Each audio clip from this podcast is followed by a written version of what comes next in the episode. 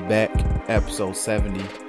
Uh, ep- yeah, episode 70, G. This your boy Chris J. Uh, got the trail side on here. Go ahead and introduce yourself, G. Yo. All right, glad to be back.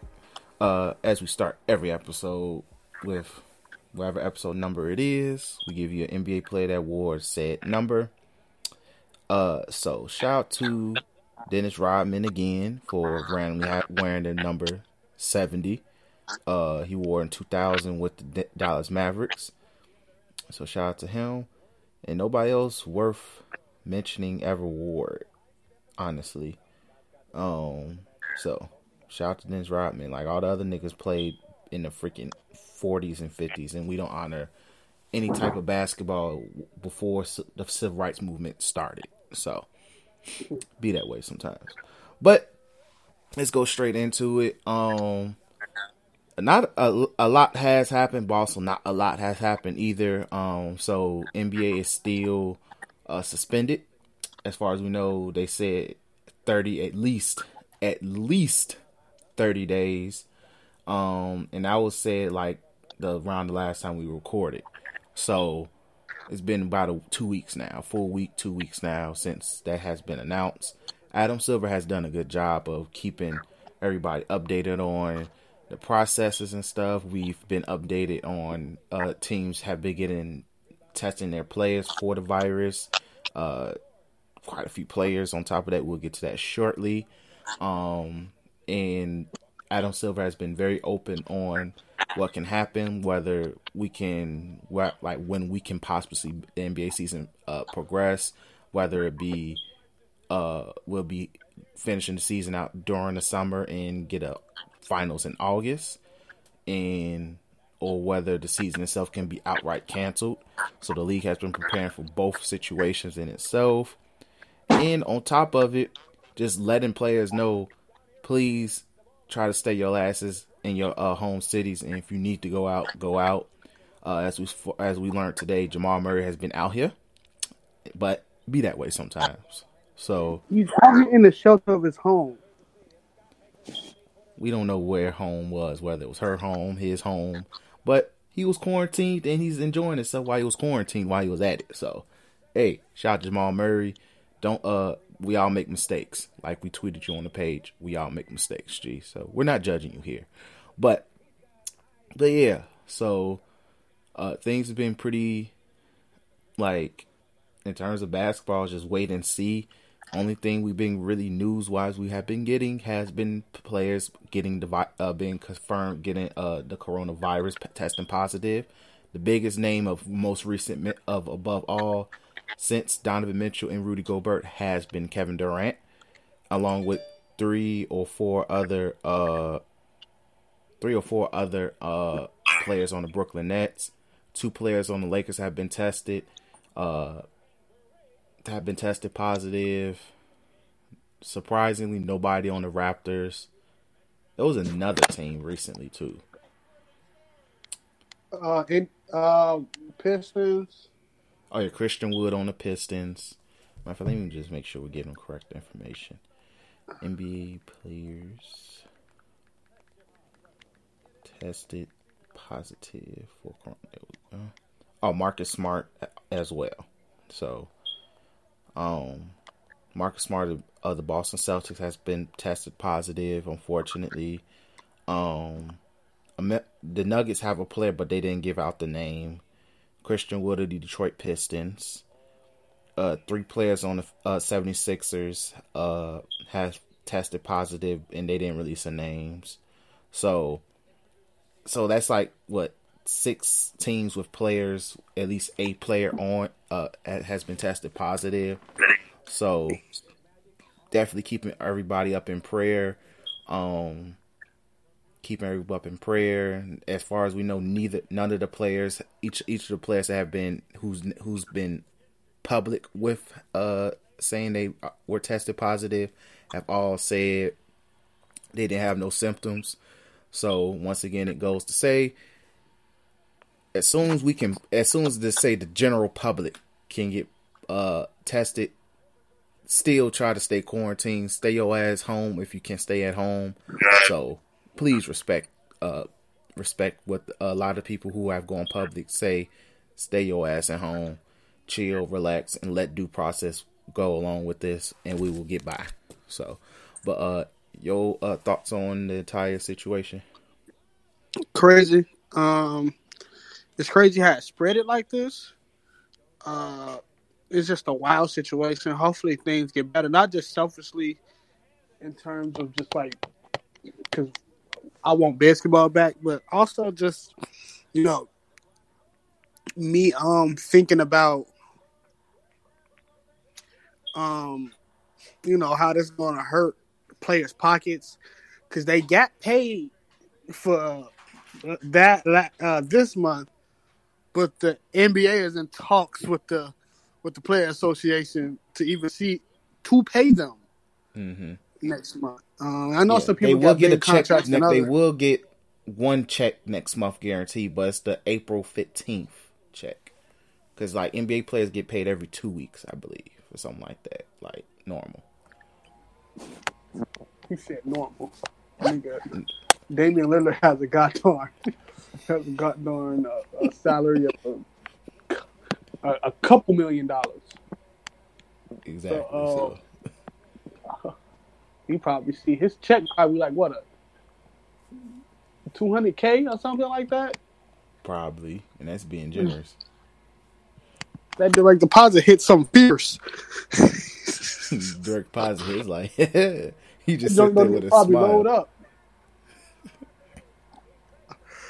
Uh, but no, uh, it- it's just sad. Uh, like they said, practice social distancing. As much as I hate that word, um, also, uh, just uh, enjoy your time away from work. Enjoy your time, um, working from home and and you know spending time with family longer than you usually would being able to complete video games like me, um, that's, that's what I'm doing.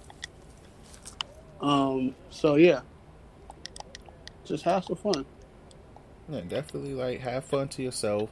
Use this time to like just relax, get your mental together, and just literally just be just relax all together. Like some like like we we're from Chicago, so we're our we're on a curfew uh type thing. They want us to stay inside, but technically it's a curfew uh for us. And Mug's out here trying to be Mister. Oh yeah, I'm gonna just uh do what the hell I want. Like, G, just respect it, G. Because Chicago police is a different breed, and they don't give a fuck, G. Mm-hmm. like, like we have an inside joke where literally Officer Anderson and Armstrong gonna pull up, and what you gonna do? and what you gonna do? Because literally, like, just respect. Just be be mindful, respectful, and at the same time, be mindful that just because we're young, like just because not a lot of young people have actually died, because it's like a few minority cases of a few young people dying, uh, and that's mainly because they already had something like a uh, something that will cause the uh, virus to actually do them harm. Once again, do your research on this too, uh, but just make sure you actually use common sense. That is all I can really say. Use goddamn common sense. Uh, and just be wise how you're moving. Because just because they say self quarantine, don't mean self quarantine go over uh your homie's house. That makes no goddamn sense. That defeats the entire purpose of self quarantining because you could put they crib in danger, you could put them in danger, and God forbid they got kids. God Yeah. forbid they got kids or they live with their mama or their grandma and, and like we're black and this is kind of direct towards us black folk right here we have issues in our, in our community when it comes to diabetes diabetes high blood pressure and all of that shit. So don't put your uh the OGs in danger. Please. So be very wise. Please be extremely wise with how uh you you moving out here because you could put many many people in danger. So just stay your ass inside if you don't need to go inside. If you need to go outside go to the grocery store. Go to the grocery store be sw- be smart out here because the last thing we need is where they see all the young people out here not taking it that serious, and next thing we know, they saying, "Hey, uh, just shut everything down nationwide," because then everybody's fucked, and now you looking goofy as hell. So be very wise. So don't. So they, they gonna be to... mad as heck because the economy got shot. When you try to buy a freaking bag of chips, that thing gonna be three fifty. Exactly. Be wise out here in these streets, G. Be very wise. That's all we can really stress. But uh, but yeah. So moving on. So as I mentioned, Adam Silver has thrown out ideas of what can poss- what they can possibly do with regards to the season. They like the options brought to brought he has brought to us involve canceling the season altogether, renewing the season possibly around June or July, or and also number three, which is kind of the funniest one. If the season does get canceled, just have a charity game of players that have who uh, has tested negative, and let them have uh, like a charity all star type game, which sounds neat in itself. So I'll let you start. I just so think, go ahead. I just think redo it in June. Um, redo it in June. When you get it, when you got it in June, um, just go straight to the playoffs. Uh, I, I, think that's what it is. I don't care who was close to the AC. This is about we want to see playoff basketball that's at the point that we in, in as NBA fans now that we just want to skate to the playoffs. We we saw what we was gonna see from these teams. We at that point of like, ain't nobody was on like the come up. You know what I'm saying? Mm-hmm. Like nobody was uh, just playoff basketball. There won't be any Olympics, so you ain't got to worry about that. Yeah, the Olympics uh, is looking very, very not good right now. So, so because a lot of people from the Olympics are getting tested. Still go with the no fans. Um, oh, thank God I just got that. Uh, still go with the no fans in attendance. Um, let that rock, and then see where we go from there. But like, I need to play our basketball. Yeah, I agree. Uh, if I feel like the later they decide to start it, the season, restart the season, I feel like the more likely they should just start the playoffs. And yeah. but like let's just say if it's like early June, late May, I would just do like maybe a week and a half, finish off like do a uh, a small amount of the regular season, just to kind of get the players back in a rhythm. Because let's see, how it's been what two weeks now. Yeah. About two weeks now. We're entering two. Eh, it is put it. We're entering two weeks now without basketball. So with NBA basketball altogether and basketball in itself. So with that being said, if let's say we they go the entire month of March, the entire month of April, no basketball, and then most of May, no basketball. Most that's dang near another off season for some guys when you think yeah. about it. So that's that's literally that's two and a half, three and a half months of no basketball right then and there. So the later it goes, I feel like giving them a week and a half, at least a week and a half, at least at the very most two weeks of just finishing off the regular season. I don't think it's going to really change anything in terms of the playoff picture because when we last looked at things, the Pelicans was falling in terms of the mate. It might it's going to be more of seeding with the West than anything. I feel like the East is kind of set in stone. I'm pretty sure like a team like Philly wants to get back up and using this time is good for them because they getting healthy. Um, but still, I feel like it would be fair to at least try to get them in a rhythm instead of just throwing them in a playoff type atmosphere. And the next thing you know, it's like, oh my god, now we got a freaking uh get in that uh, playoff mindset. And I feel like that would benefit somebody like LeBron, but same time, you would think you want to get some type of rhythm back going.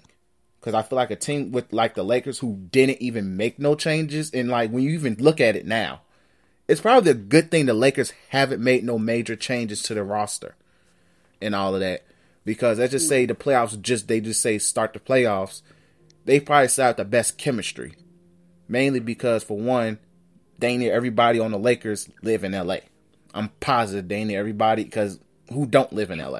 if Yeah. you go into the Lakers, you probably got some type of place in LA. So you're still there.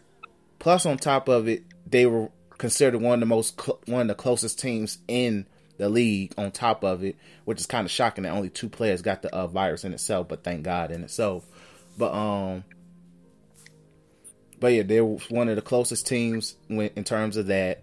Also, on top of it, they so like they already set in stone was the number one seed. So, but like a team like the Clippers, who outright kind of changed their roster, you was just starting to get a rhythm going. Like, yeah, Kawhi's getting a lot of rest, Paul George's getting a lot of rest, but you don't have that chemistry and all of that. So, like that type of stuff kind of hurts. So, but it's it's up to them. Like I feel like the later it goes, start the playoffs, the sooner, the earlier, get a couple regular season games in. I wouldn't say a couple, but like a week's worth of regular season games, and just try to get the players back going and all of that, and start the playoffs. That's how I view it, because I feel like it just wouldn't be fair. Like you're kind of setting players up for a little bit of failure if you just throw them back out in the field into a playoff type atmosphere. So that's just how I look at it. But uh, but yeah, so like the league in itself is gonna is going to be interesting. But more than likely next year we probably like next season. Let's put it that way. Next season we probably not going to see the NBA start until around Christmas, like at least around Christmas, which might be the no- eventual norm of the NBA, which is weird because a owner did say it would be a good idea they just start the league in Chris around Christmas, so that way they don't got to really compete with the NFL as hard. So it'd be interesting, like see if it does become the new norm and stuff like that. Um, but yeah, what else can? Is there anything else you want to add? Uh, no, I'm, I'm good. All right, cool. Uh, next week, not this week, we're going to uh do our top, redo our top fifty players list of all time because we need content for the uh for basketball sesh- section wise of the show. Did you did you did you do it? Because I was thinking next week we do top fifty wrestlers. Well, next week we're going to cover Mania. Oh yeah, so we can Yeah. do top fifty wrestlers after Mania. Yeah, yeah, we'll do top fifty after Mania. Uh, so, we but we'll do top fifty basketball players this week. I mean next week, next week's episode, just so you guys know. Then we do top top fifty wrestlers. A lot of niggas, G. I know. That's why it's gonna be fun.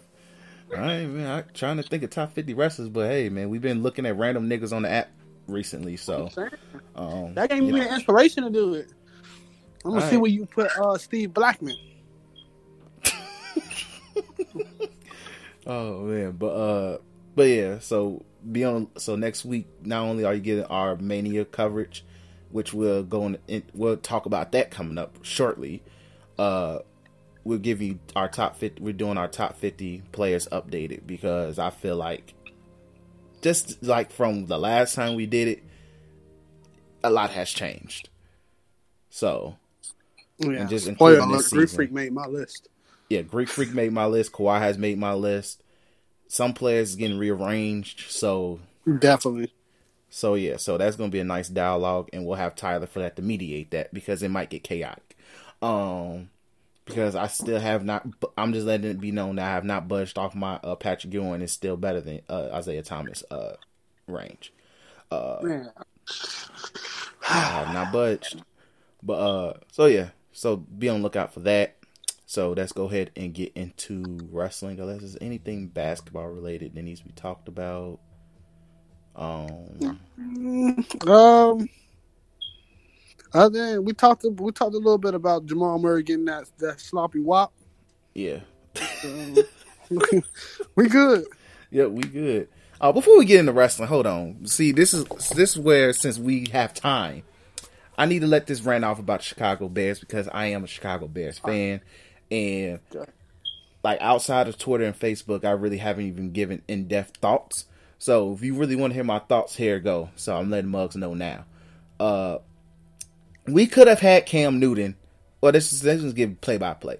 NFL is probably the most exciting sport right now because they let they're having their off season. Actually, uh, I don't know how you having an off season without actually um having an off season without actually what's the word I'm looking for players meeting uh with the teams and agents actually going to facilities and shit like that. I don't know how, but they figured that shit out, and I respect it.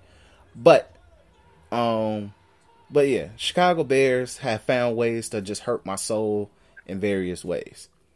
So, with that being said, first day of free agency, NFL free agency, uh, uh, immediately stated the Bears are talking to Teddy Bridgewater for a contract. Me getting my hopes up, I'm like, gee, if we get Teddy Bridgewater, it's going to be lovely because that nigga can throw. He's a great quarterback. I remember seeing him on the Vikings. He was really good. He just had ass around him, or his, or that one season his freaking leg just suddenly exploded, dead ass exploded. Google it, and it's just the details in itself is really wild in itself. But then we get word that the Bears are not as invested to Teddy Bridgewater as originally stated because he cost too much.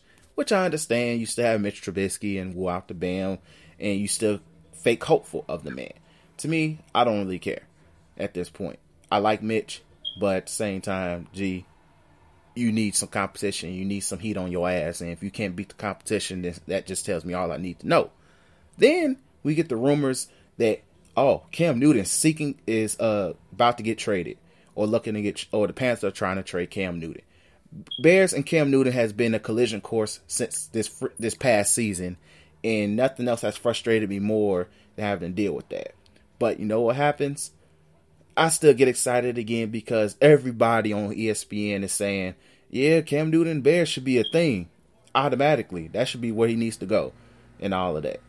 And then you know what happens? We hear the Bears are talking to Cam Newton that morning. I'm sitting there thinking, oh, it's about to happen. No, what ends up happening is this. Bears trade for Nick Foles. Why? Why? Why? Why? Why? Why? Why? Why? Why? Now, Nick Foles has yes, recently is one of the two people to beat Tom Brady in the Super Bowl. One of the two quarterbacks ever beat Tom Brady in the Super Bowl. Easily. Not a problem. He had he has flashes of greatness. I want greatness is stress. No, stress stretching it. T- Nick Foles is more of a Eli Manning type where we know who he is, but if he catches fire like by God, he looks good. But if I'm dealing with that, I might as well goddamn deal with Mitchell Trubisky. Then that's a goddamn case because I see Mitch light the world on fire too sometimes. So, and to me that sounds no better. It's just you have a nigga with a Super Bowl ring and he actually done it before. So, but this is my thing when it comes to Nick Foles. Yes, he won the Eagles a Super Bowl, but I also saw the nigga get cut by the Eagles once, not once, but not twice but three times. So there we go when it comes to that. I seen him start on other teams and not do nothing that good or or lighting the world on fire. Neither one of those times. I forgot what other team he was on originally before he was on the uh, at the first Eagles run. I really forgot what team that was, but I I really, but in recent memory, and this is what football is is what have you done for me lately? Nigga was on the Jaguars. Yes, he took he freaking broke his collarbone, but he still lost his job to a nigga named Gardner Minshew. G. The nigga's name is Minshew. Muggs left his mustache. G. You lost your job to that nigga. G. To that guy. Now, that just stresses me out. And there's nothing you can really do. Tell me in recent memory what Nick Foles has done to prove to me that he is better or at least give me hope. Shout out Tim Duncan doing it. Niggas so dirty. Yes, I'm watching Tim Duncan highlights. But uh but yeah, there's nothing that Nick Foles can do at this moment to really make me feel like he can take this team to a Super Bowl. Playoffs, yes, that sounds lovely. But to me, I rather I want a Super Bowl. I see Super Bowl talent on this team. And if I got to deal with the stress of Nick Foles and Mitch Trubisky both being my quarterbacks, when I could have had Cam Newton be my quarterback, who took his team to the playoffs, took his team to a Super Bowl, has been to the playoffs multiple times, and the MVP over Nick Foles. I'm gonna hang this over the head of this organization for the rest of my life, forever. I don't know why. Um, they didn't pick him, and not uh, and not because he's injury prone. I would have hoped it was because of that. Which is That organization is extremely racist. Very. Oh yeah. We will get It. that was the part I was getting into next. Them owner like them McCaskeys do not I at this point and I'm stand like at first I was in denial. But there's no way that you do not pull the trigger on Cam Newton and he, he's been in literally this the Bears organization media wise miles for at least the past 6 months for the past six months, Cam Newton and the Bears has literally been linked, and you telling me that the trigger was never pulled, and it has to be because these mugs do not want a black quarterback. And yes, I can sit and say we had Kordell goddamn Stewart, who was zesty as hell. Yes, Jason goddamn Campbell was a quarterback for the Chicago Bears, but bro, those dudes were ass in, in comparison to who Cam Newton is and who Teddy Bridgewater are what is. So, yes, racism does play a role in that we have a very racist ownership who probably just do not want a black quarterback pulling the trigger.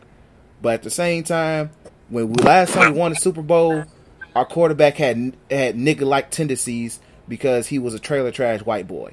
At the same time, he wore a goddamn headband, so he had nigga tendencies. But at the same time, mm-hmm. the black players were the face of that 85 Bears team. And I'm tired of literally talking about the goddamn 85 Bears because, nigga, I wasn't even alive. I was not alive for that shit. So that in itself cannot be talked about because that happened 40 decades ago. Four decades ago. Apologies. So literally, I don't want to hear that shit no more. I'm tired of it, bro. I'm tired of it. But if Nick Foles does not get the job done within the one or two years, because this team has a one or two year Super Bowl window before we have to probably pay Khalil Mack more money and pay other niggas more money.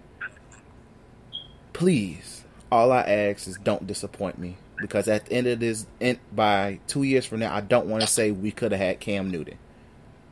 This is the thing. So, and what I want to do too, and you probably calling me, but Trill, you don't know football, so that's why you make this decision.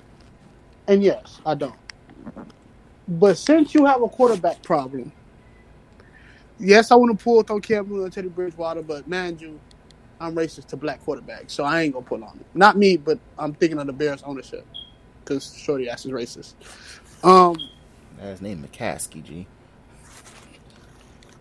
if that's the case, if you're scary about this this situation with Mitch, why you just didn't get Gurley? And I'm pretty sure the talk in I can explain the Mm. Gurley thing, by the way. So you think it. they should have got Gurley or No, Pat? no. Gurley, gee, Gurley has been like as somebody who plays fantasy football. Gurley has not been good for one and a half years. The Rams ran that nigga knees to the ground. That is also the primary reason why they lost the Super Bowl. Because Gurley knees said, "I am done." But Atlanta took him, and I know Atlanta garbage. Atlanta is just desperate. And they also decided to release their bet to me who was the better running back between two at this point. Mm. So yeah. Like I'm not shocked that like in a way I wa- I knew he was probably going to go to Atlanta, honestly. it was that type of I knew he was going cuz that's as cuz the Falcons is my second favorite team and I know that organization very well. That's the type of shit they do. They like old, washed up running backs who played for the Rams on top of it. And thing is, Gurley's not even old. He just his knees, his body has just let him down. Because if you that nigga, that dude ran a lot in college. Like he had, I think, a crap ton of carries in college, Like Georgia ran that nigga to the ground. So plus he had to play Alabama for three years. so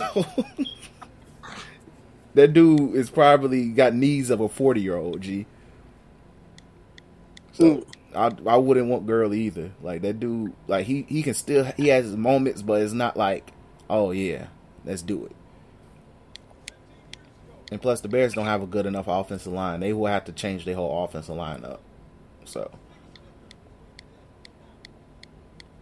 but yeah, like it's it's not just with football. You just can't add names. That's just the thing. Like in terms of other positions, quarterbacks you can do that. That's why the Buccaneers got Tom Brady. Shout out to Tom Brady, by the way.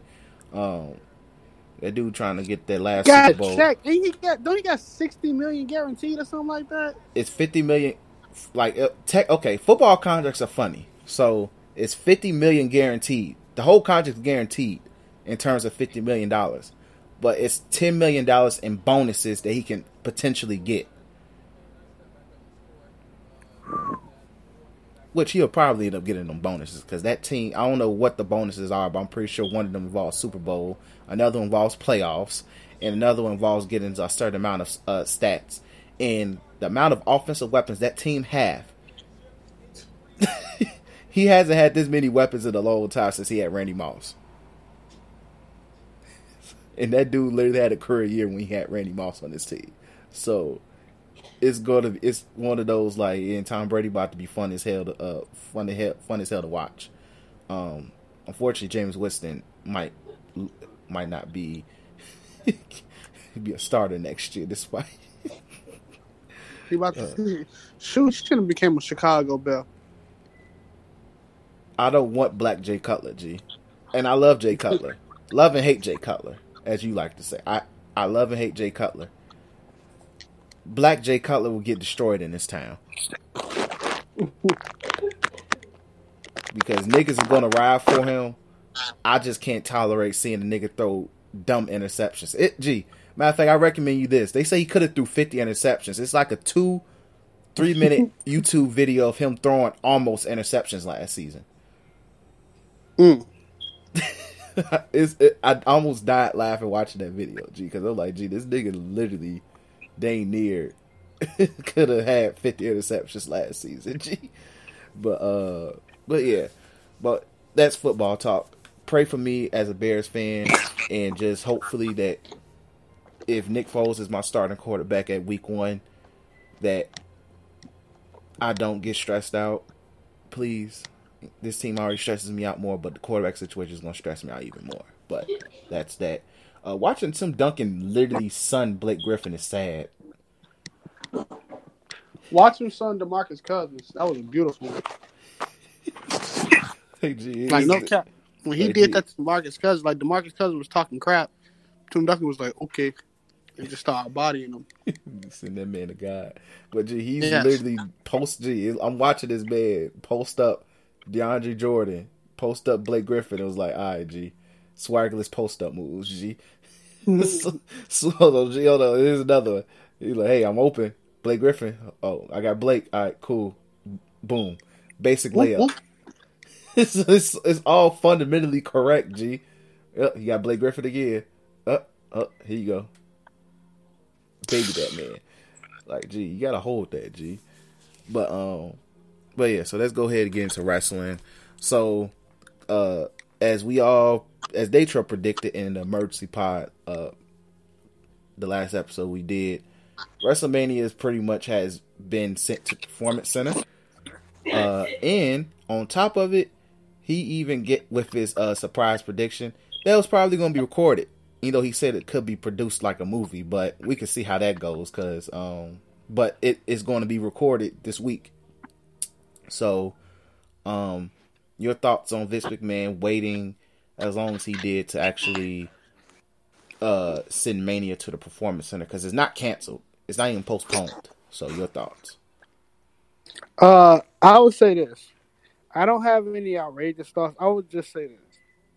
Vince McMahon has to pull this off to make Mania feel special without a crowd, because that's half of what Mania is. It is. So he'll have to do something extremely special. That pull out all the stops and fan service his butt off. Much I know Vince, Vince McMahon fan service WrestleMania 30 we just talked about it before we got a pod. That is a fan service WrestleMania. It Other is. than taking and sit to god darn Chris Benoit land, all that type of stuff, that was nothing but fan service. Yep. I definitely agree. Also, shout out to uh, ESPN uh, actually needing content where they said, "Can we just show call Vince McMahon like That we been, need?" that been in the works before the um the no content. Yeah, They was gonna show because I think they're doing the same thing with UFC too. Yeah. Because I heard that I they're the trying to put uh, pay per views on uh, ESPN Plus. What'd you say? I heard they're trying to put pay per views like W pay per views on ESPN Plus as well. Yeah, but um, I don't think that's going to happen. I think that room is. I think that room is uh, mid sauce compared to. um I think that rumor is what this rumor is, but somebody didn't get the details right. I mean, is what we got legit, but somebody get the details right because uh, what it's been is people was thinking that they was going to sell the big four pay per views, which would have hurt if they sold them to ESPN Plus. Yeah, That would have hurt. Um, but yeah, science. But I just think this is what they will will, and hopefully they will show like. It's a possibility that they would just show um uh all the pay per views. Like before Big Four, they show on E ESPN every Sunday before that Big Four some of the best pay per views from that. Some of the yeah, some of the best pay per views from that Big Four. So the four Sundays before Survivor Series, they're gonna show some of the best Survivor Series and stuff like that. That's what I think is gonna happen. Cause not that because ABC got the basketball on the Sunday and ESPN doesn't have any football on Sunday, right? That's just the, the network channels, right? mm-hmm. I mean the local channels, right? So they don't have anything to put on saying unless you have the people, you know, game, you know, talking about the football games while they don't have time or something like that. Um, but yeah, it's I personally think it's cool. Um, but back to the mania stuff. So, um, like I was saying, he has a lot to try to pull off. Uh, I'm not in, I'm not in the internet like culture in the sense of I'm going to, you know, say that joke or I'm just going to jump ship. Well, I do agree with the niggas who love to swim in WWE in the sense that Mania is going to be very hard to pull off. But I see that they, I, I see that they own it, what's going on, because um, they got a T-shirt of um, That says I'm I I wasn't there, which I need to yeah. cop. They got a T-shirt that says I wasn't there. I think that's amazing. Um, uh, I just, uh, yeah, the rumors are saying like Brock gonna go over and Drew McIntyre is gonna win via DQ. Like that type of stuff, I can't go for in a Mania No, no, especially with a situation like this. You have to bring happiness, and especially like watching some of that ruthless aggression um, stuff. And I guess we'll talk about that later. I didn't finish the whole thing, but I watched a lot of it. Um, watching that and seeing how the ruthless aggression era started with uh, after you watch the competition, whether you have now, and WWE is its own competition at the moment. I, I don't I don't go with the AEW shit. Uh, watching them having to holy crap, that's a loud freaking bottle. Um, watching them have to deal with they they selves and they have to reinvent themselves. It's it's really um how you say it's like this is the perfect time to hit that master reset and get that audience back kind of like how you did when you did SmackDown and you separated the brands and you just let them niggas go. Cause you don't have a big, you don't have the next like Roman. Roman ain't there yet. In which he's your big, he's your your next big name. And if it is, you don't have that backup nigga. Like Seth is like blended with the fans, either really really hate him or really really love him. But you don't have that that transcendent star. Cena's out. Roman's still trying to grow into them boots.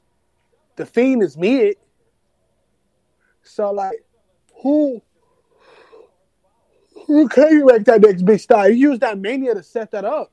Um, and I think with uh with them with them getting this, you can you can go through a lot of stuff. You and since you're taping it, every move can be on point.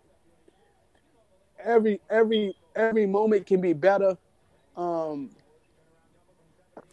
and it it it can be an all around just really really good mania. Mm-hmm. But and it's up to Vince and making it the way Vince want to make it. Uh, he got the right people in the right matches. Drew McIntyre and the title match is what people hate it. Uh, thank God you put that in the what you call it. Um, Drew McIntyre in the title match, as much as you, I mean, much as some people hate it. Um, do you get uh? Hold on.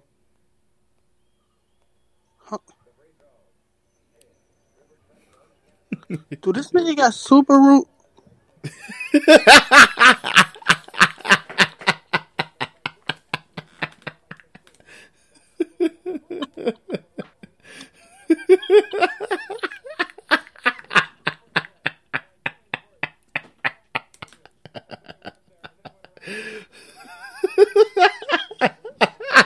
Screenshot my nigga name for next week's episode.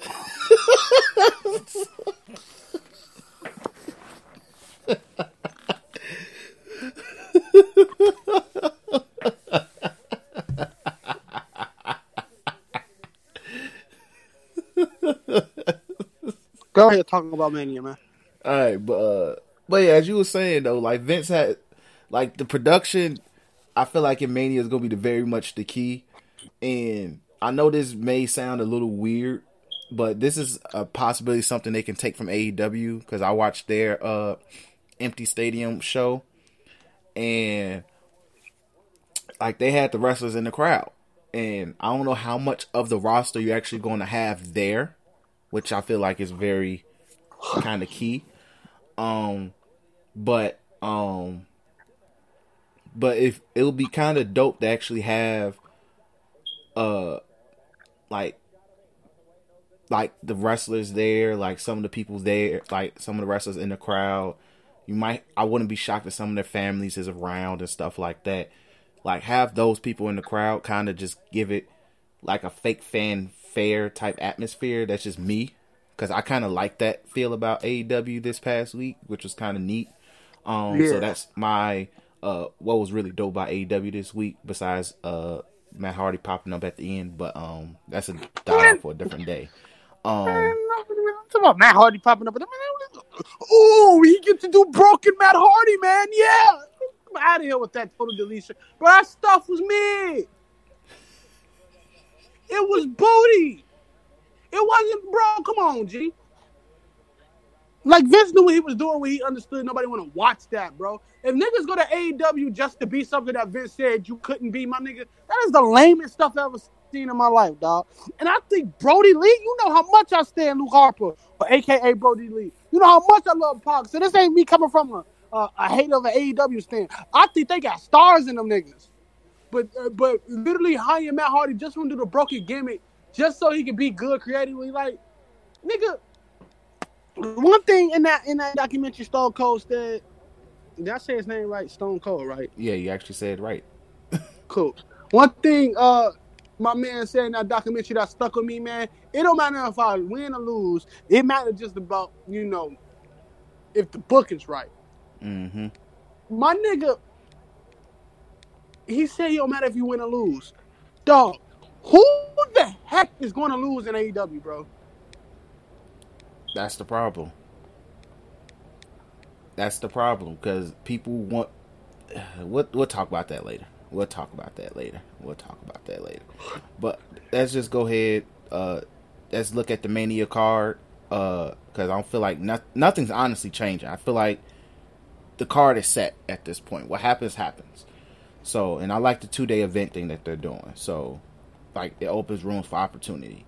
So let's look at the current card. We'll look at everything one by one. So Kevin Owens versus Seth Rollins. They finally go one on one. We knew they were. I knew they were saving this for Mania. So, uh, yeah. your thoughts? Love it.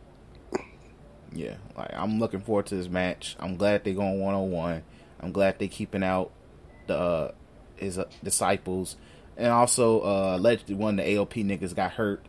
I think it's the bigger one. He's hurt, um, so that's unfortunate. But uh, so prayers up to him. But uh, I'm looking forward to this match. It's probably going to be a great slapper of a match. They're going to put on a nice little show at the Performance Center. Uh, then we have Undertaker versus AJ Styles. This should be a very fun match. Undertaker is working with a smaller guy, so he's able to pull off his stuff a little bit better and a lot more smoother. AJ's good worker to work with. Uh, I see Undertaker winning here. If AJ wins, I see that they're setting him up for uh, a main title push by SummerSlam. Mm. That's just how I look at it. I think I think you give I think you give Take O'Brien and then you retire him. Hmm. You know Bryan or Seth. Depending but how long go, the uh, Monday Night Messiah thing goes, I yeah, can, see that. that can hit. Like I can see it happening because like because the thing is like okay unfortunately with one of the niggas on AOP getting hurt I don't know if you're going to if the other one's going to suffer because of it unfortunately but it might work out a little better just have one big nigga in the group instead of just having two big niggas so mm-hmm. let's just see how it goes and you could just throw somebody else in I feel like it might be a little fresh to add a diva to it as well uh but that's just me um but if the Monday Night Messiah thing goes on towards next Mania, which it has potential to be. Uh, let I feel like that would be a fun way to if you want if Undertaker wants to legit retire, retire. Let Seth be the one to do it with the Monday Night Messiah gimmick. I feel like it'll be the best way to officially put it over. So, so, but uh, I wouldn't be mad if Undertaker uh, wins goes over AJ. I wouldn't really be mad, but that's one of those situations can go wrong with. Um, SmackDown Women's Title will be a. I really hate this match. The six pack challenge. Uh, Bayley, Lacey Evans, Dana Brooke, Tamina, Naomi versus Sasha Banks. Uh, either Bayley or Sasha Banks is coming over with the coming out with the belt that night with, out of this, or it's going to lead to Bayley versus Sasha Banks going toward uh, for the next for the spring at least spring or summer. So that's how I view that. Um, then NXT Women's Championship: Rhea Ripley versus Charlotte. Uh, see, I feel like with Mania not happening where it should, because I don't even know what the hell's going on with NXT yet. Uh, but I thought that uh, Bianca Belair was going to win the ladders match and get involved in this and uh, put her number one contendership into this match for her to go over. But I think Bianca she, Belair won that ladder match. I don't know. No, I'm saying I thought that like that was going to happen because they were doing number one contenderships for that ladder match. People to get into the ladder match for number one contender. That's what I was saying. So I don't know what is going on with NXT right now in regards to that ladder match and what's going on with Port, uh, Takeover Portland. So, um, I see Rhea Ripley winning. Yeah, I see her winning because it makes no sense for Charlotte to win at all. It's just how it happens is going to be interesting to me. Uh, because that could be one match that could honestly end in a disqualification. I really wouldn't be mad. Yeah. So, Um, then we have Becky Lynch versus Shayna Baszler. Uh, Shayna Baszler, Raw Women's WWE Champion Collision Course. Plain and simple. It's just Yep. how the quality of match depends on how Becky Lynch uh, performs. To me, Yeah. um, so we in agreements on that. John Cena versus the Fiend. Uh, I see Bray Wyatt I winning. think. Yeah, I see the Fiend winning that Yeah, just I to think- get that that win back.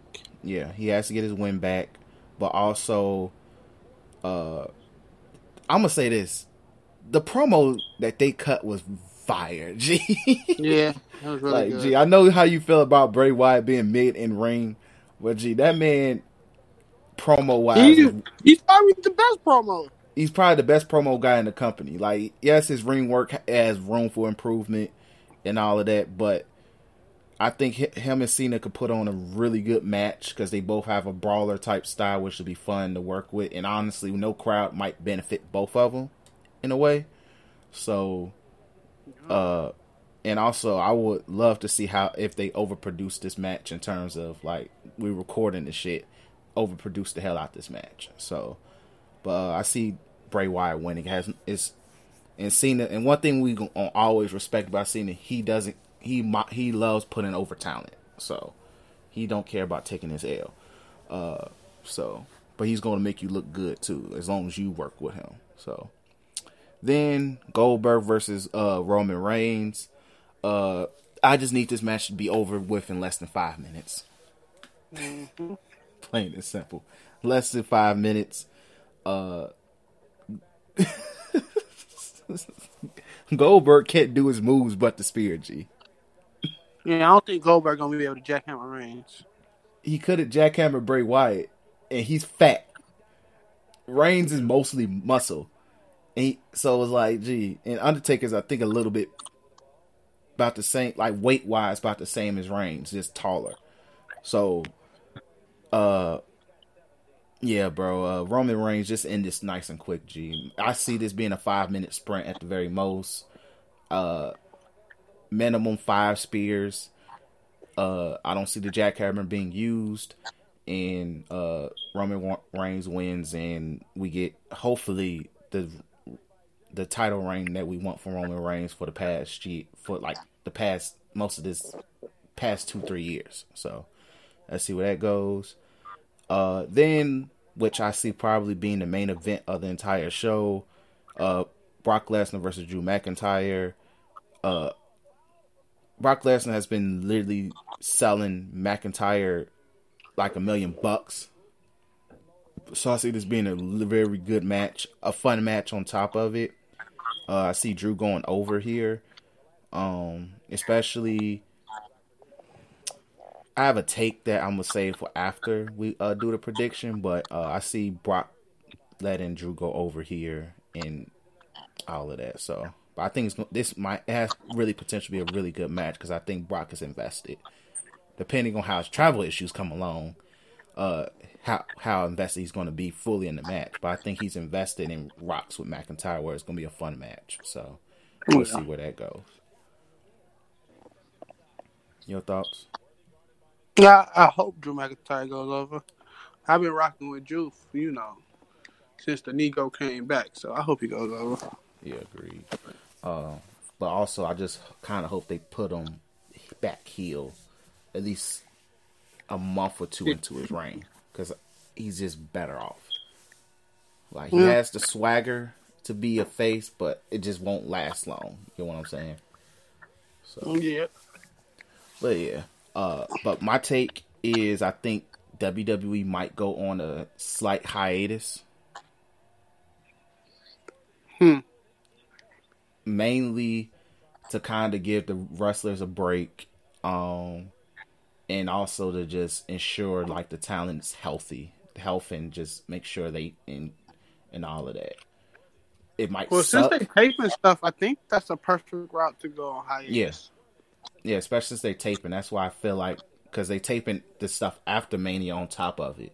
So if they taping that they probably just going to let them uh, go on hiatus just to let the uh give them like some time to at least heal up, and also get get the ideal storylines going as well. Once, because hopefully by I'm sure they're hoping Vince McMahon knowing him, he's hoping by May he can at least get some uh get things going in terms of like hopefully yeah. we can work venues again and all that. We're not stuck in performance center, or if they are stuck in performance center, we can at least have a small crowd of people there.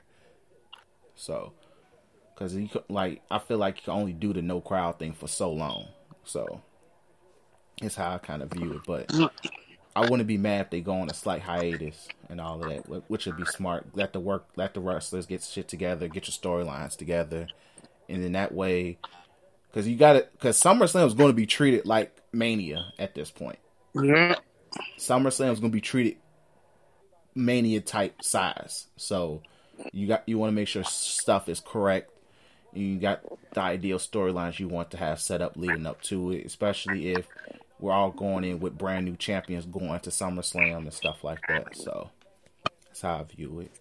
Um, but yeah, so nothing else to really add. But uh, we could go continue on with your uh, what happened this week in AEW. Uh, like we said, we gave good praise for letting the wrestlers kind of be in the crowd. It was fun. It was a it was a fun way to look at it and added like unique feel to it. I wouldn't be mad if they still at for Mania. Hey, I would even I would love it if they do it for NXT Takeover as well. So shout out to that. NXT um, Takeover canceled. Oh, that's legit canceled. Okay, well that's yeah because that, Mania two nights. So yeah, canceled. okay, that makes sense then. Okay, but uh plus I'm glad they did because I want Velveteen getting that championship to be special. Yeah.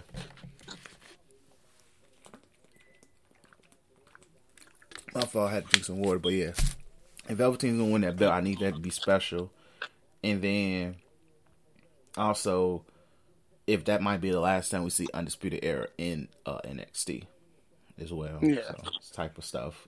Even uh the Gargano and Ciampa match, I that you kind of want those had that legit special feel to it. So I'm not mad if they do cancel if it is legit canceled. So that gives you time to figure stuff out as well. But uh, but yeah, AEW wasn't that bad uh, I enjoyed what was going on, but and also seeing Luke Harper. What was his name again? Really Brodie Lee. Brodie Lee. I really don't like that name.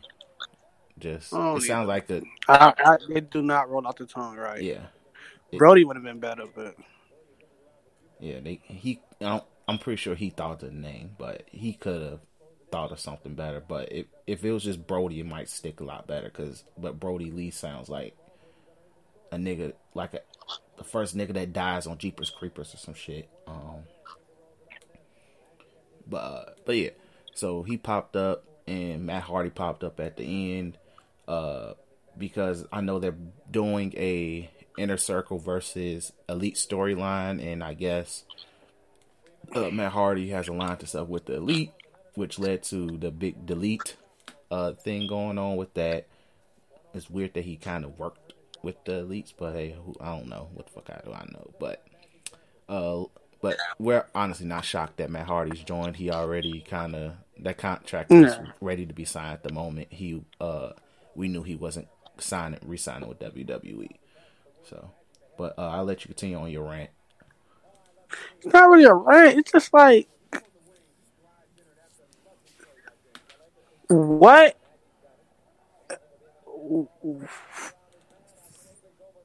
It's weird. Really weird. Really freaking weird. Um, it's. I don't know how to say it. To me, it's like you you you have this problem and you leave just to get that broken gimmick off. But you're like 56 in wrestling years, probably 80 in wrestling years. Your sole purpose to be no bonus, but be on your back taking pins, getting people over. You never won a big star. I guess that final deletion stuff was good because it was fresh. at the time you did it, right? It was fresh. It's not fresh anymore. You steady trying to get that thing off. Why should I care? You know, like I sit there and every single time it makes it seem not only like not selfish, but it makes it seem weird that your whole purpose leaving the company was to beat broken Matt Hardy hmm because you can't get over any other way except for being broken Matt. So you have that little drone and you could pop the crowd without that fan service. And you still ain't pushed a million on the ratings. And I don't care about ratings. Let me say that every time I say ratings. But your fans do. Mm-hmm. Okay. You know? And they didn't press they didn't they didn't press a million. They didn't they didn't they, and we knew he was coming, bro. We knew. Like he made it very obvious. They made it obvious as well. And like WWE really didn't care either way. Heck, they put Jeff Hardy on backstage. What was it?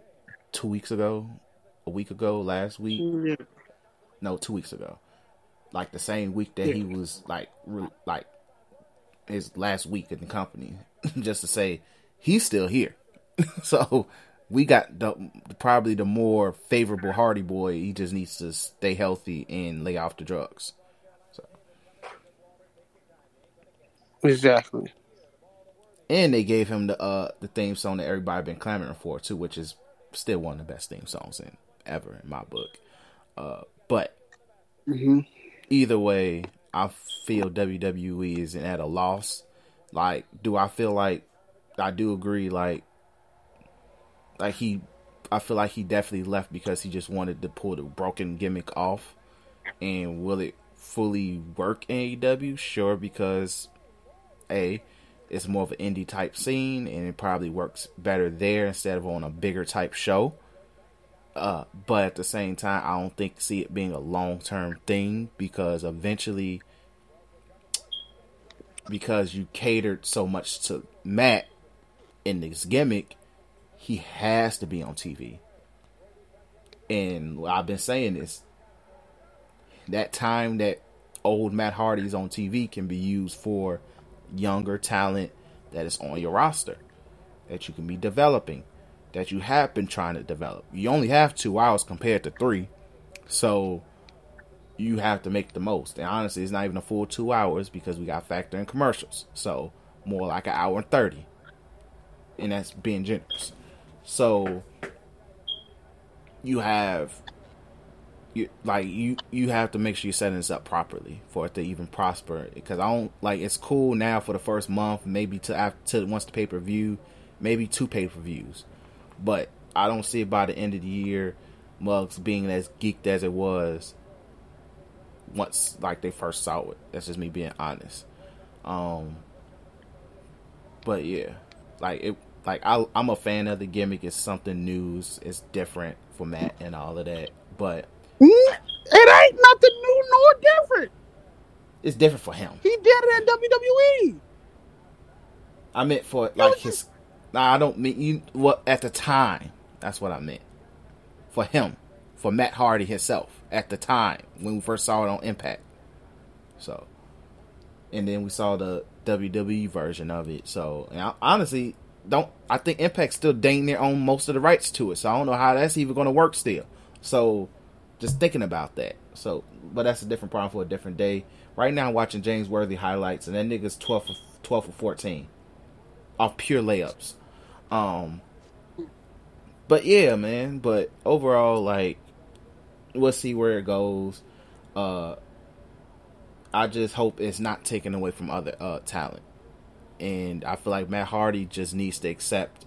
I think WWE was right that they kind that he should play more of a backstage role at this point of his career because he really can't do a lot of his moves as well as he used to because he's more it's weird because he's more beat up than Jeff to an extent. It's just Jeff probably is fused with the uh, painkillers to the point where he don't feel as much pain. Um, but I think Matt will be a great backstage piece for uh, either company. That would be my preference for him at this point of his career because I feel like he has a he can do well working with younger talent in terms of helping them get over and finding ways to get over with and finding ways and stuff like that. But if he's not ready for that, then that's on him. But eventually, he has to get ready to that point, whether he's AEW doing it or he's uh, at WWE doing it. You got to eventually start accepting a role that can lead you having a longer. That will honestly probably help his wrestling career, his res- wrestling resume, like forever in terms of just helping build up other talent and potential future talent and stuff. But hey, but uh, shout out to AEW though. They put on a decent show this past week. Um, but let's go ahead and talk about. We've been watching. Well, I've been watching documentaries, but uh, Daytra has been catching up. Uh, that, which one you want to talk about first, FCW or the uh, Ruthless Aggression? Since I didn't, we can talk about. Since I didn't finish uh, the what you call it, I got to the um the evolution episode. Oh, you still got a few more episodes then. I think a couple Yeah, more. yeah. Um, I, I know I, I got a few more. I ain't got a lot, but I, I, I, it's really well done. I hate the fact that Michael Rapaport is, is the one. Yeah, um, no, fuck that nigga. I hate that. No, I, well, I take that back. He's no, because he wants to be accepted by niggas. So no, fuck that, fuck that man, G. Like I, I don't understand what's the appeal to him. Who the heck's t- what's how Michael Rapaport narrated? Like, what fuck? But um, no, um, I enjoy. Let's do the FCW one. Yeah. So FCW came out, I think, two weeks ago, and I'm gonna keep it real. Like I learned a lot about it because I I was always aware of FCW, uh, Yeah. and that they were pretty much WWE's uh new developmental and all that because I think they were moving away from OVW, but it gave a lot of history among and like how a lot of the FCW stars were very prominent in the uh post ruthless aggression era. And even like the current I, I guess you mugs call it the reality era of wrestling. But just how like how low key how everything had to be set up the story t- like the stories they told even just how invested Dusty Rhodes was with a lot of people that was involved even like how certain uh wrestlers like a uh what's that man name? I can't think of his name. Uh went back to FCW uh just to kind of batter themselves up and stuff like that. Like I really enjoyed like what they showed. The promo school was probably the most hilarious thing though.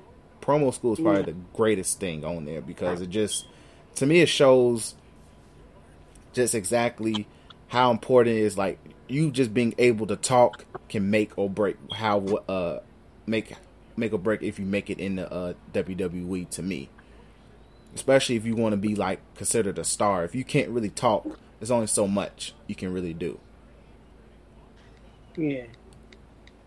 Uh, for me, I said a promo school was good, but also learning more about like some of the people who went there and failed.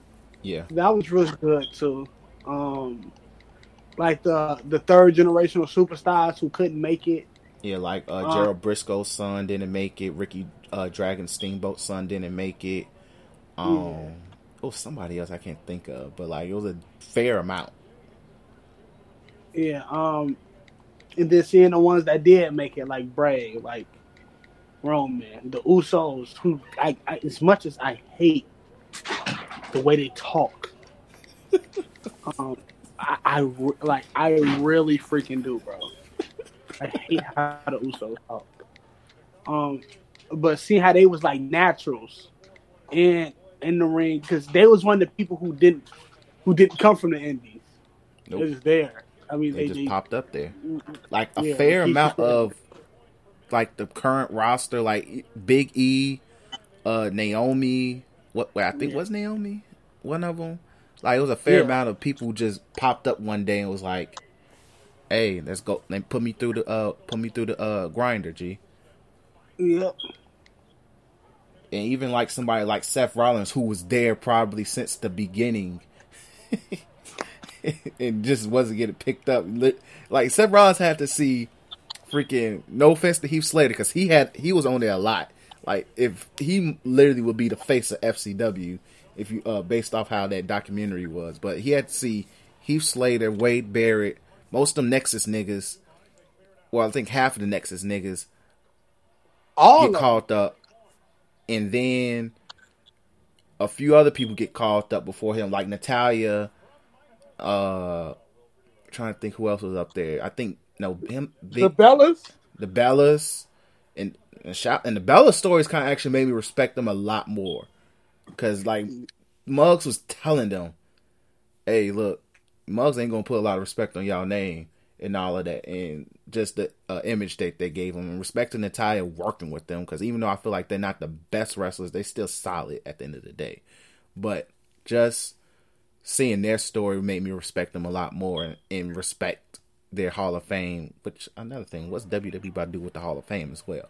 But um, but yeah, just seeing all of that just really was really dope. But like Seth seeing all of them eventually getting his time was really dope as well too. Yeah.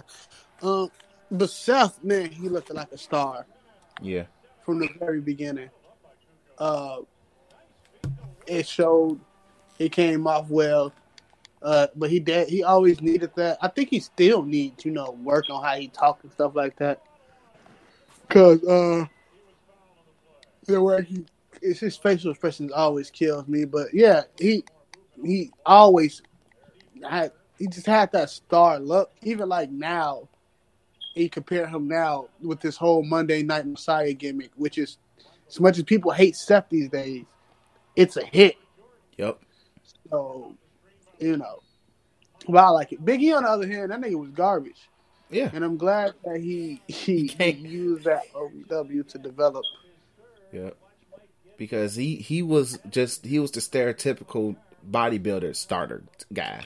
Like used to work out, and he was from the area too. So it's kind of dope to see like the local guy end up making it as well. His story, but like yeah, that dude couldn't talk worth a damn. And just seeing like where he is now, because you could argue he's probably the best talker on New Day. Well, he's carrying New Day talking wise, because Kofi can get a little dull with the baby and all that shit.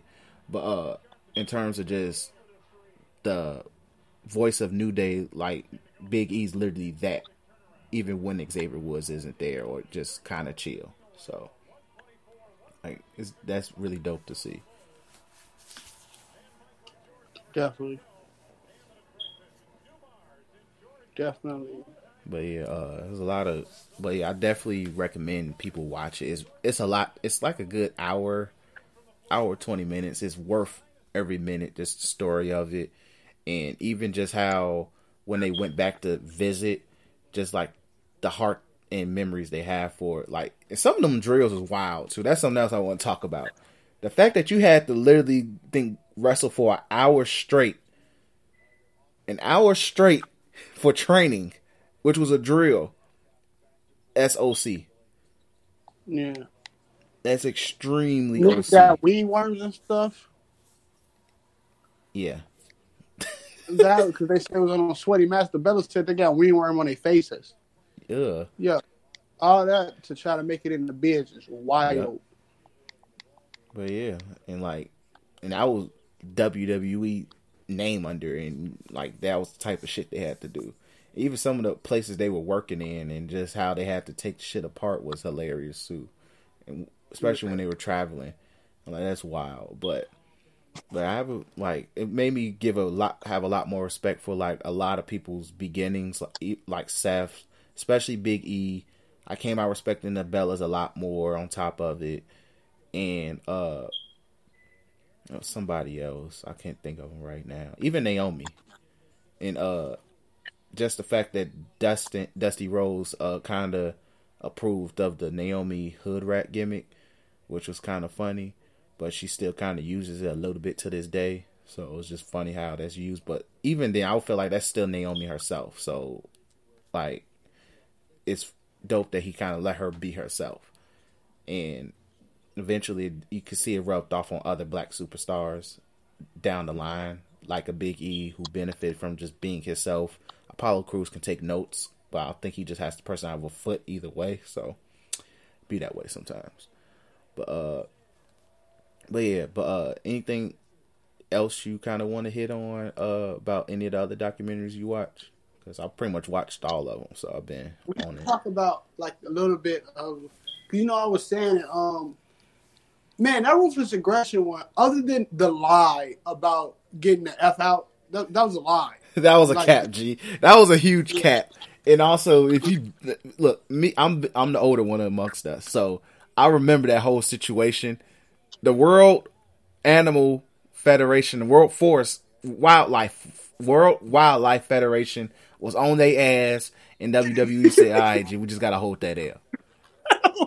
they was on their butt, bro. They were on their ass, they were on their ass. was, that, was, that was big cap, but he used they used that. He a finesse, like finesse do finesse thing. Yep. He used that situation to to rebrand WWE. Uh,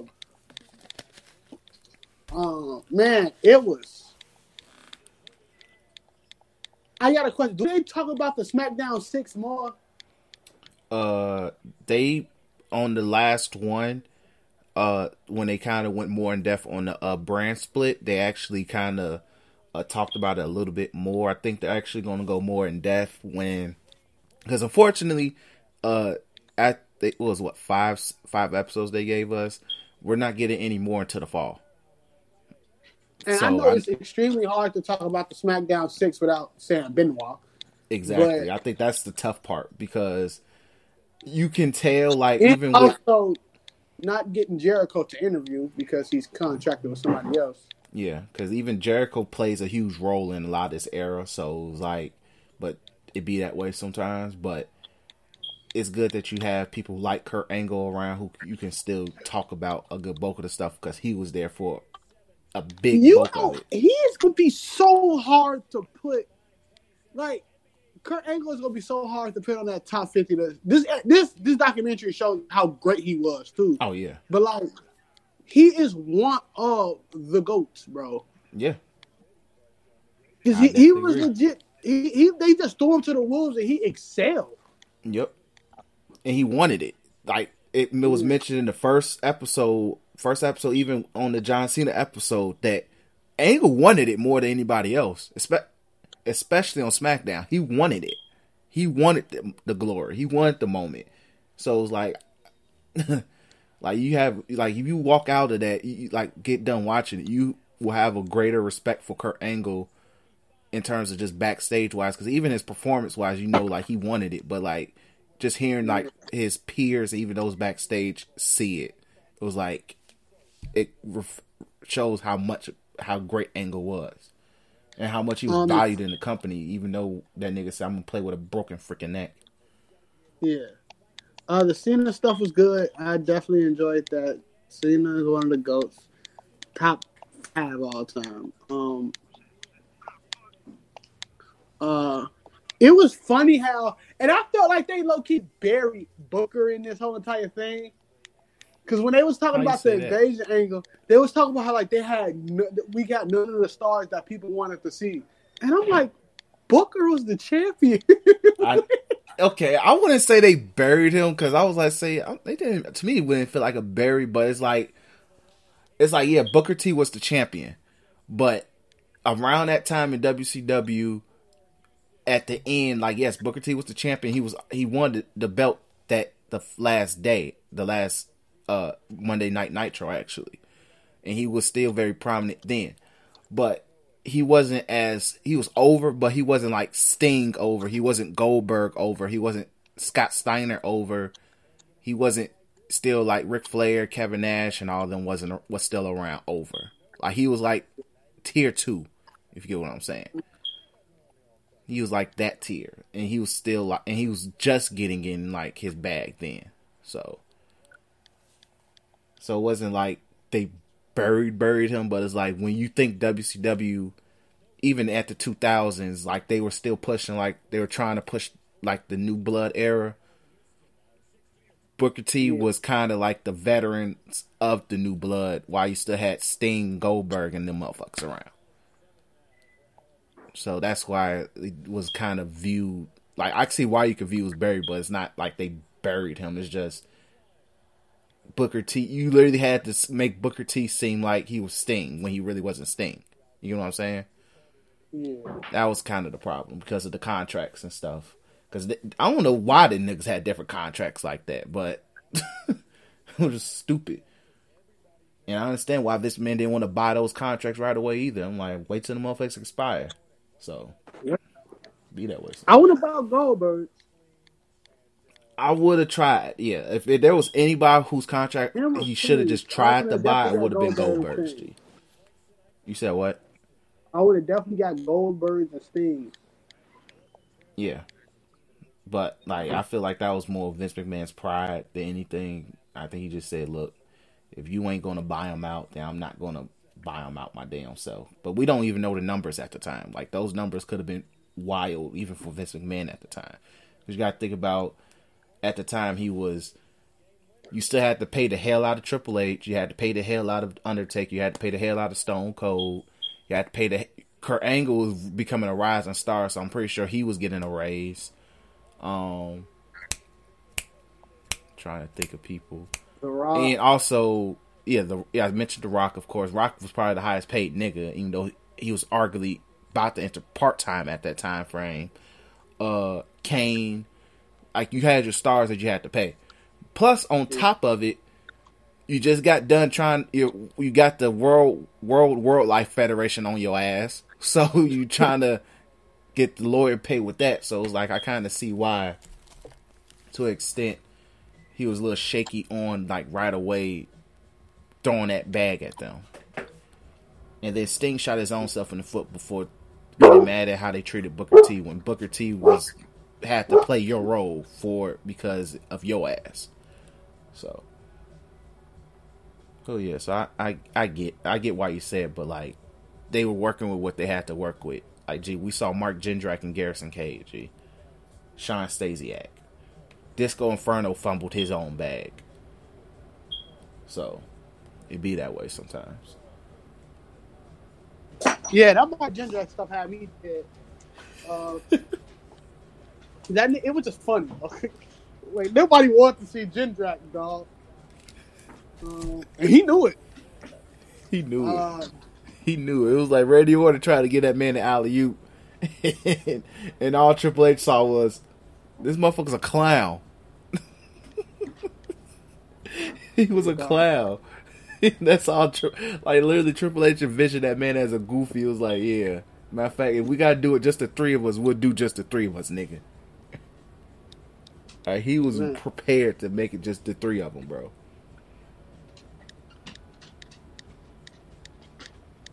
And then, uh, even with the whole evolution episode, it just made me, it to me, just seeing like the concern for like hearing Randy Orton and Batista's concern about the fact that it, it didn't work for the like those injuries that they got concerned the hell out of. Even Batista, he was like, "Gee, I just don't want to get fired.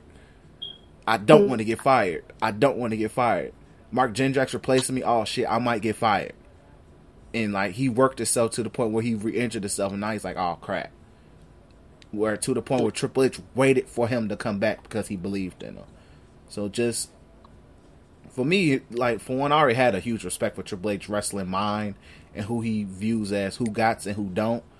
But um, just just the fact that I I made it made me appreciate the story of like who came out on top of Evolution and just how even though they open up Raw every goddamn week and talk for thirty minutes, but just like seeing it was still great for what for what it was, regardless. Like when you look back at it, so that's just how I look at it. But it like you, you're gonna enjoy the rest of it. Um, what was that? The Brock Lesnar, like say you didn't see the Brock Lesnar one. You really kind of it confirms who Brock Lesnar is that we learned like off backstage stories we've heard previously.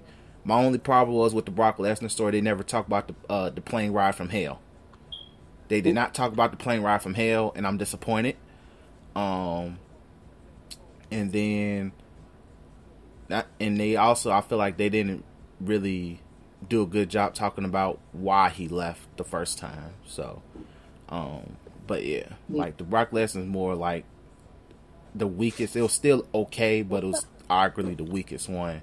And then the last one was really good as well because it gave you an idea of like how Paul Heyman was setting up the SmackDown Six and stuff as well. So, but uh, and then the episodes they got coming up for the fall are going to be really good because they talk about OVW. So we're going to see like a focus on people like The Miz, John Morrison, and uh, the people who came up after Cena, Brock, and them, pretty much. Uh, so they're going to talk about OVW a little bit. Um, the Diva Search and Mickie James had seemed like she had bars to say in regards to that. Um, which I'm looking forward to that episode. And there's a couple more. I think they go more in depth on like just Raw and SmackDown individually as well during that time frame. So they they got like they gonna have some decent episodes coming up when they restart in the small in the fall. So so yeah, but but yeah. So uh, anything else you want to add for? Because I feel like there's nothing really else to talk about or hit on. Nope. Oh yeah, I'm done. All right. So on that note, we appreciate you guys for listening. Uh, once again, tune in next week because we're definitely we're going to do our updated top 50 players of all time list. Uh, Mania, we'll talk about Mania. Uh, even though we're probably to learn winners and losers probably by Thursday because it's just being taped. so we'll know what happens before. Unless they do a really great job keeping that shit tight knit. So we'll see what Vince McMahon does in regards to that. But um we'll see where that goes. But we'll see we'll talk about Mania. We're gonna talk about the top fifty players, so we're gonna have a fun episode next week. Tyler be on both of those next week's episode as well because he has to mediate the chaos and all of that as well. But we appreciate you guys for listening. Make sure you follow us on Twitter at threes from the ring, three S from the ring, all one word. And appreciate you guys for listening In peace. Auf Wiedersehen.